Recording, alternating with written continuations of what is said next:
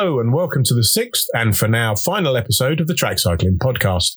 I'm Guy Swarbrick, and I'll be talking to Rob Jones of Canadian Cyclist, who's sitting in the media centre at the Velodrome in Roubaix while everything's being dismantled around him. So we're all done.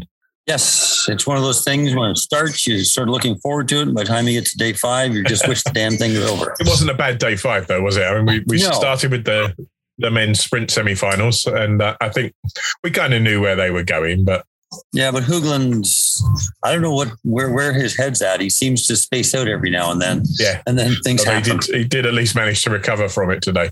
Yeah.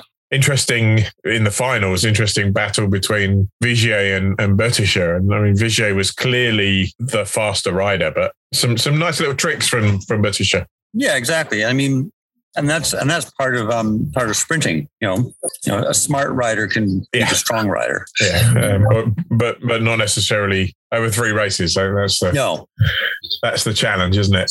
So we, we kind of predicted a, a Lavreysen and Hoogland final, and that's what we got. It's probably a little bit more one sided than than we would have liked, but um, I, I guess oh, Hoogland did did get the drop on Lavreysen, didn't he? He's just um, well, yeah, he he he tried the same trick that um did on him. Yeah.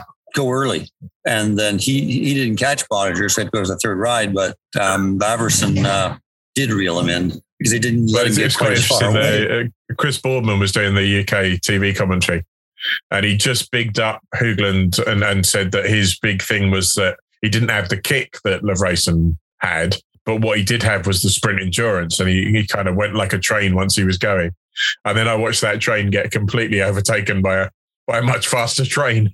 That's Yeah. right. Yeah, by the Express. So it's getting a bit tedious now when it's the same final three years in a row and the and the same winner, but Yeah. you can't argue they don't deserve it. Yeah. I, well, exactly. You know, un- un- until somebody comes along and, you know, can manage to challenge them um, or they get bored with it. Yeah, but they're both so young as well. I mean, uh, scary, really. Yeah. And then we had the women's keirin, which was three up uh, uh, uh, something that I could live without seeing again. But um, again, few few upsets, including a Canadian who I, I think probably should have got further than she did. Yeah. Lauriane Genest. Yeah. I mean, the bronze medalists from Tokyo. I'm not sure what was going on with the two Canadians because they both seem, I, I don't know, I don't know if they're just tired or something.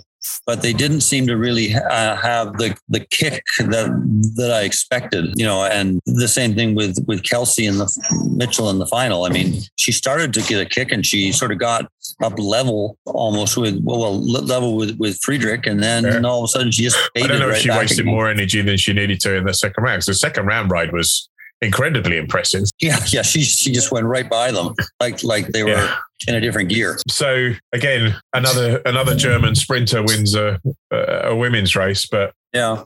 It was it was it was nice to see the uh, Japanese Japanese girl take take the silver, uh, and on the podium she was she was extremely happy and was bowing to everybody and And the other Big, big rider I. I was really pleased for, and actually she she might just about have got a medal as well, was um, was Maddie Godby, who, who she she kind of looks average for world class, if that's fair. And, and then every now Yeah. and again, she just has a day when she she looks as though she's on the brink of of being rather more than that. yeah, but but then she she never seems to actually sort of Yeah. move past that. Yeah, but I mean, fourth in the world championships, it's not it's not a bad result, is it? And a, No, and a no, place above um, Kelsey Mitchell, just for, for the records. Yes, yes, it is. it wasn't bad. Yeah. And then we had a couple of bunch races, didn't we? Um, women's points race. Yes. That was that was that was brutal. Just you know, but everyone was on their knees by the end of it. It was just you know, you'd see riders like Katie Archibald sort of just suddenly sit up and shake her head like I just can't go anymore. And the amazing thing was everyone was on their knees you know. before the start of it because of the week they've had. And yet they still Yeah. managed to, Yeah. to ring out another really, really fast, really competitive race. Yeah, and and Lottie Kopecky, you know, she she she was, you know, when when she rode around rode away that last time, everyone just sort Well, that was a bit like um, Hater's last lap in the um, in the Omnium, wasn't it? I don't think yeah, she was she was doing it for effect, and and there was no point in anybody chasing her. But, but yeah. But no, I mean, it was you know, it, it was it was a hard race, and I mean, the, the field was shredded. You know, it was it, it, it was, It was. really great and, racing. and still quite close at the end. I mean, despite the Yeah. despite the obvious form that Kopecky had, there was only what four points between her and Archibald, and a dozen points to, to Yeah. Kirsten Wild. But that was, I think, Wild by the end was was Vilting. yes, yes, yes. She was. I I'm I'm ignoring that. you you should. but, but um, you know, she was trying to um, get up there. At one point, she was busy yelling at Jennifer Valente, saying, "Come on, come on, work!" And Valente's sort of like, "I can't. I'm I'm done." You know, and and it was her last race before retiring, and she won a bronze medal after winning a gold medal the day before. They had a nice little ceremony on the apron after her race finished. And Lappartient, the UCI president, gave her flowers. Then she rode around the track, and she was she was really and there's a standing ovation, so it was quite good.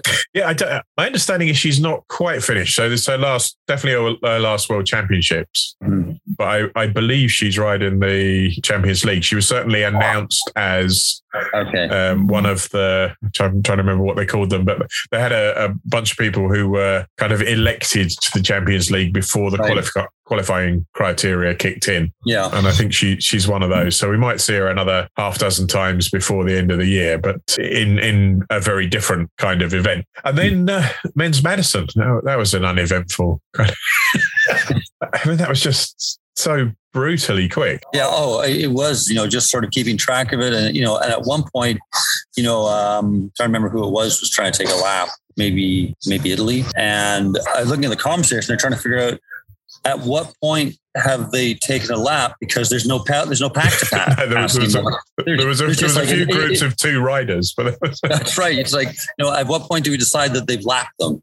You know, uh, because, because it came apart so much. normally the um, the DNFs on the Tissot timing results don't have Yeah. a, a place number, but for some bizarre reason they have for the Madison.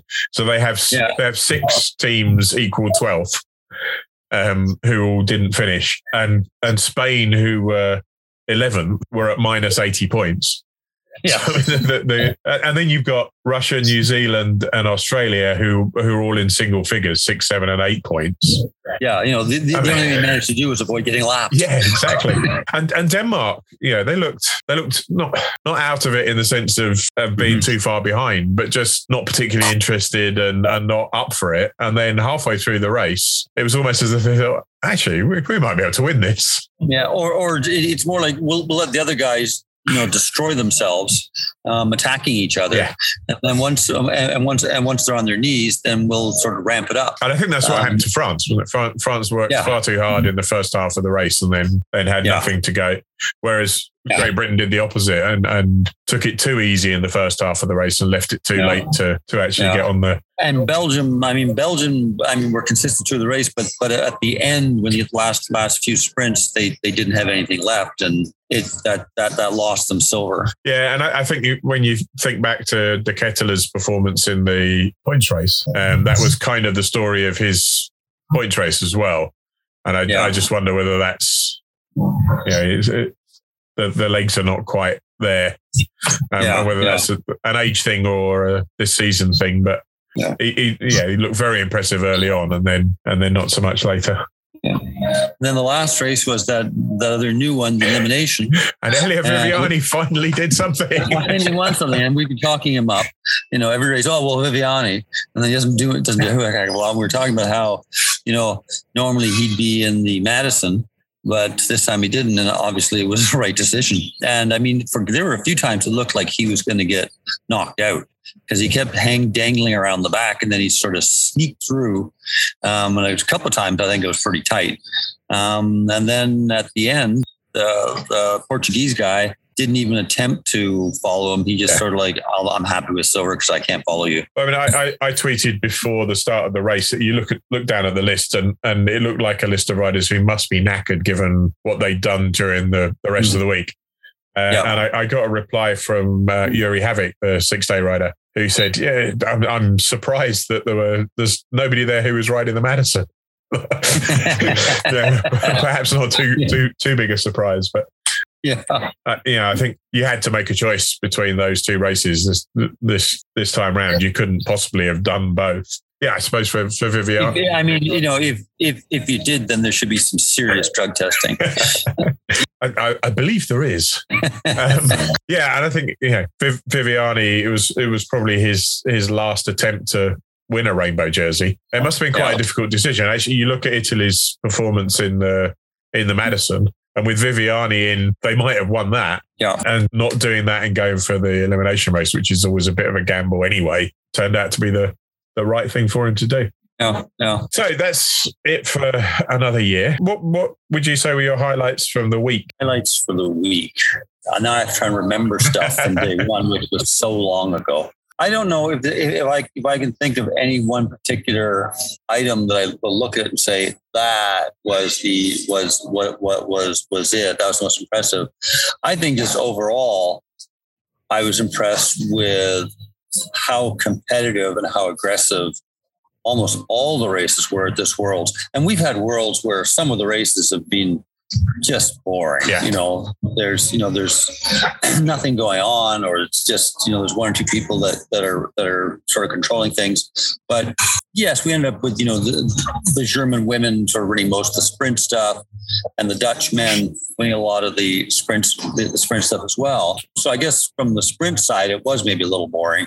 But you know, on the endurance side, there were some strong, strong events there. Yeah, the two scratch races were probably the the least exciting of the week, but the, Yeah, the points races, the Madisons, even dare I say, in the elimination races, yeah. um, And the Omniums. were yeah, they've been superb. yeah you know so there were there was some you know there there was some fantastic racing there and as we've said you know even in olympic year and the riders i've talked to said yeah you know everyone's tired but you know they um i think i think there's in some people's calculation is will i make this champions league because um although I don't necessarily think it's a great idea, you know, it's obviously very important for the for the athletes. Well, and I've just applied for media accreditation for the two London rounds, so I think it's a fantastic idea, and I won't have a word said against it um, until my accreditation comes through.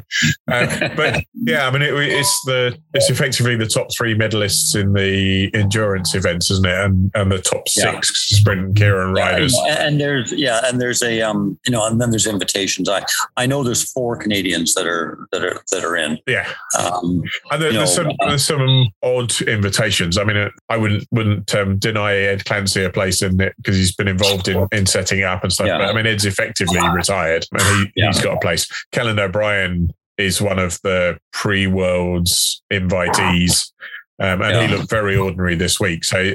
I- I'd be interested to know what their invitation criteria was. But I think oh, Kirsten, yeah, Kirsten Wild and Katie Archibald were on the Yeah. on the invitation list, Yeah. and, and you wouldn't argue against that. yeah.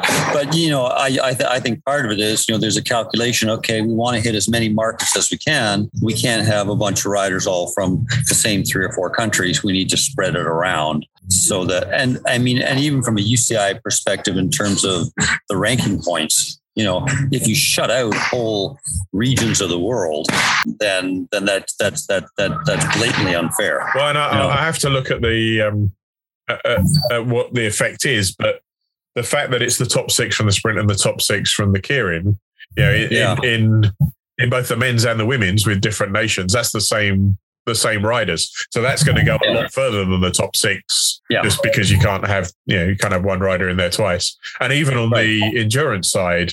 The top three medalists from each of the events. There's a fair amount of duplication there as well. So Yeah, exactly. um, it, it, it should go a bit wider, but there's going to be a lot of um, of German and Dutch riders in there. Yeah, yeah, yeah. So you'll you'll have you have to tell me if they have a disco ball. I, I'm I'm thinking it's going to be very much uh, Six, old six day ish. six day style. Yeah, I, I think it, it will be them trying to establish a new one day style. I, I mean, I think it, it's going to borrow from the six days, Yeah, but I, I, I suspect, especially given some of the people who are involved with it, it will be somewhere between that and the the Revolution series that used to run at Manchester. Yeah, But, but kind of more pizzazz and, and more kind of television friendly, given who's paying for Yeah. it effectively. yeah, Um, so yeah, I mean, it's going to be interesting to see how it how it pans out. I, I and I, I've listened to a couple of people like Viviani talk about it as being a good thing for the road riders because it gives them the chance to go and play on the track um, over the winter. So yeah, it's it's a chance for them to earn a little bit of money and and keep their legs going and do a bit of fun track racing over the winter. Um, yeah. But in that sense, that's what the six days has always been for. Yeah. Um, so, I, yeah, they've said a couple of times the idea of the Champions League is very much not to compete with the six days, but I just I don't really see how it can't. Yeah, yeah. Well, it's sort of like you know, uh, was it Infantino saying the two-year cycle of the World Cup is not going to compete with the Olympics? Yeah, yeah, yeah. yeah. Of course it is. So. Thank you for that. That's it for now. We'll be back next month with a preview of the UCI Track Cycling Champions League and again in December after the two rounds in London. Until then, goodbye.